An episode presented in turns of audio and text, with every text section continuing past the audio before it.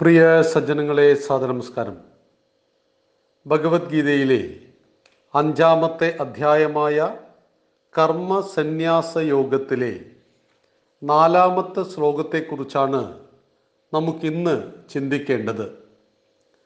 സാഖ്യയോഗൗ പൃഥക് ബാലാഹ പ്രവദന്തിന പണ്ഡിതാഹ ഏകമപ്യാസ്ഥിത സമ്യക്കുപയോർവിന്ദതേ ഫലം.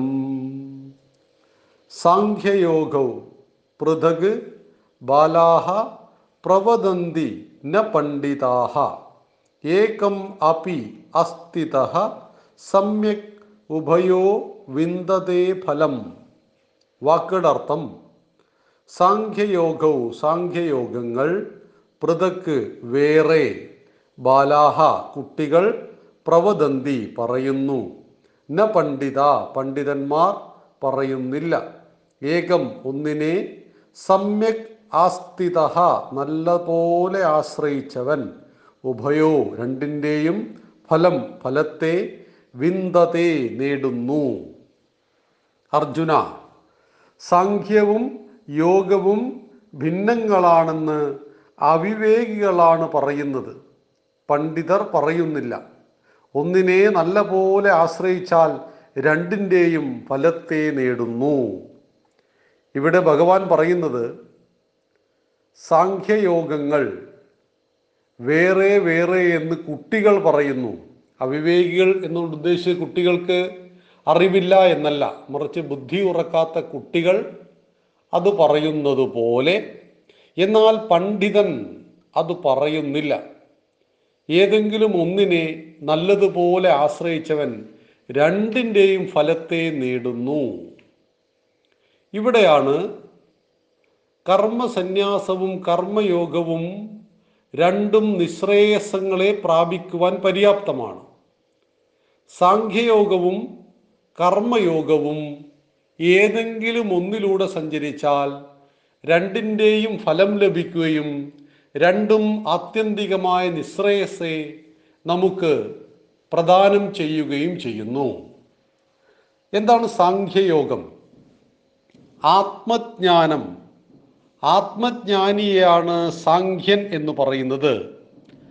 സാഖ്യയോഗം എന്നതുകൊണ്ട് ഉദ്ദേശിക്കുന്നത് നമ്മൾ രണ്ടാമത്തെ അധ്യായത്തിൽ വിസ്ത വിസ്തരിച്ചു പഠിച്ചതാണ്. ആത്മജ്ഞാനം ലഭിച്ചവൻ ആരോ അവൻ സാഖ്യൻ. സാഖ്യൻ തീർച്ചയായിട്ടും സന്യാസിയുടെ മാർഗത്തിലൂടെ ചരിക്കുന്നവൻ.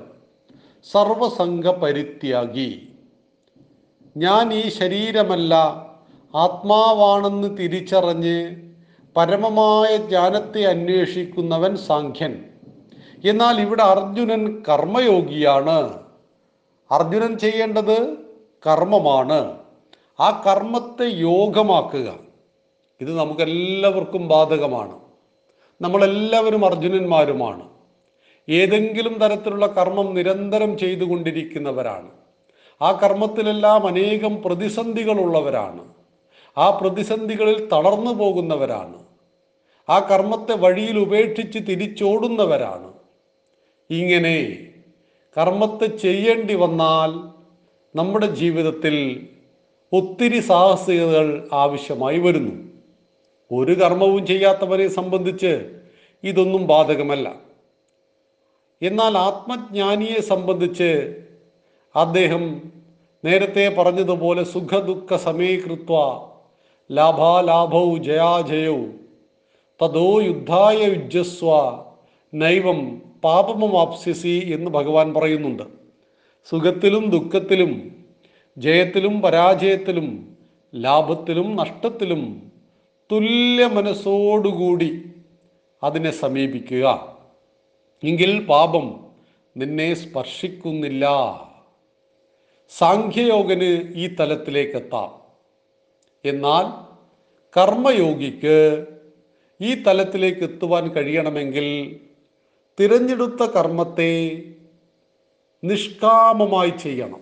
ഒന്നും പ്രതീക്ഷിക്കാതെ കർമ്മത്തിന്റെ ഫലത്തെ ഇച്ഛിക്കാതെ കർമ്മം തന്റെ കടമയാണെന്ന ബോധ്യത്തിൽ നിന്ന് ചെയ്യണം. അതുകൊണ്ട് തന്നെ സാഖ്യയോഗങ്ങൾ കർമ്മയോഗവും സാഖ്യയോഗവും വേറെ വേറെയല്ല എന്ന് ബുദ്ധി ഉറക്കാത്തവർ പറയുന്നുണ്ടാവാം. എന്നാൽ പണ്ഡിതൻ ഒരിക്കലും അത് പറയുന്നില്ല. ഏതെങ്കിലും ഒന്നിനെ നല്ലതുപോലെ ആശ്രയിച്ചവൻ രണ്ടിന്റെയും ഫലത്തെ നേടുന്നു. ഉദാഹരണത്തിന് നമ്മൾ പറയാറുണ്ട് വീരമൃത്യു വരിക്കുന്ന യോദ്ധാവിന് സ്വർഗം ലഭിക്കും. അപ്പോൾ യുദ്ധത്തിൽ വീരമൃത്യു വരിക്കുന്ന ഒരു സൈനികൻ തീർച്ചയായിട്ടും ധാരാളം എതിരാളികളെ കൊന്നിരിക്കുവാനും സാധ്യതയുണ്ട്.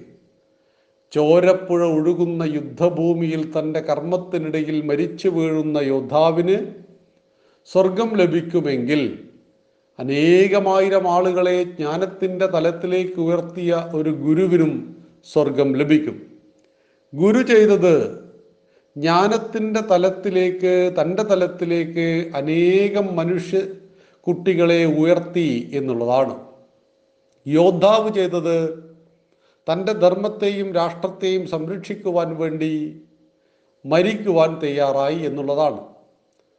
രണ്ടുപേരും രണ്ട് തലത്തിലാണ് കാര്യങ്ങൾ ചെയ്തത്. പക്ഷേ രണ്ടുപേർക്കും ലഭിക്കുന്ന ഫലം ഒന്നായിരുന്നു. രണ്ടുപേർക്കും ലഭിച്ചത് സ്വർഗമായിരുന്നു ആ സ്വർഗത്തിലെ സുഖങ്ങൾ രണ്ടുപേരും ഒരുപോലെ അനുഭവിച്ചിരുന്നു. പക്ഷെ രണ്ടുപേരും തിരഞ്ഞെടുത്ത കർമ്മങ്ങൾ വ്യത്യസ്തമാണ്. ഇങ്ങനെ വൈവിധ്യമാർന്ന കർമ്മങ്ങളാണ് പ്രധാനമായിട്ടും കർമ്മയോഗവും ജ്ഞാനയോഗവും. ഇത് രണ്ടുമാണ് ലോകത്തിലെ ഏത് സമാജത്തെയും നിലനിർത്തുന്നത്. ജ്ഞാനികളും കർമ്മികളും ഒരുപോലെ ഉണ്ടാകണം. വയലിൽ പണിയെടുക്കുന്ന കർഷകനുണ്ടാവണം.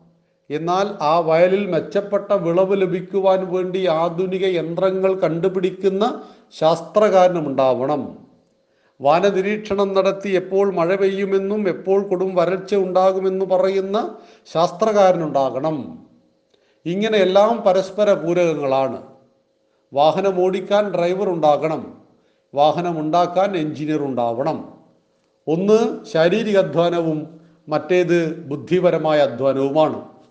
അപ്പം ബുദ്ധിപരമായി അധ്വാനിക്കുന്നവൻ കണ്ട കാഴ്ചയിൽ ശരീരം വിയർക്കുന്നില്ല. ഇപ്പം നമ്മൾ പറയാറുണ്ട് വൈറ്റ് കോളർ ജോബ് വെള്ളക്കോളറയുള്ള മുഷിയാത്ത ജോലി. പക്ഷെ അവരുപയോഗിക്കുന്നത് അവരുടെ ബുദ്ധിശക്തിയെയാണ്.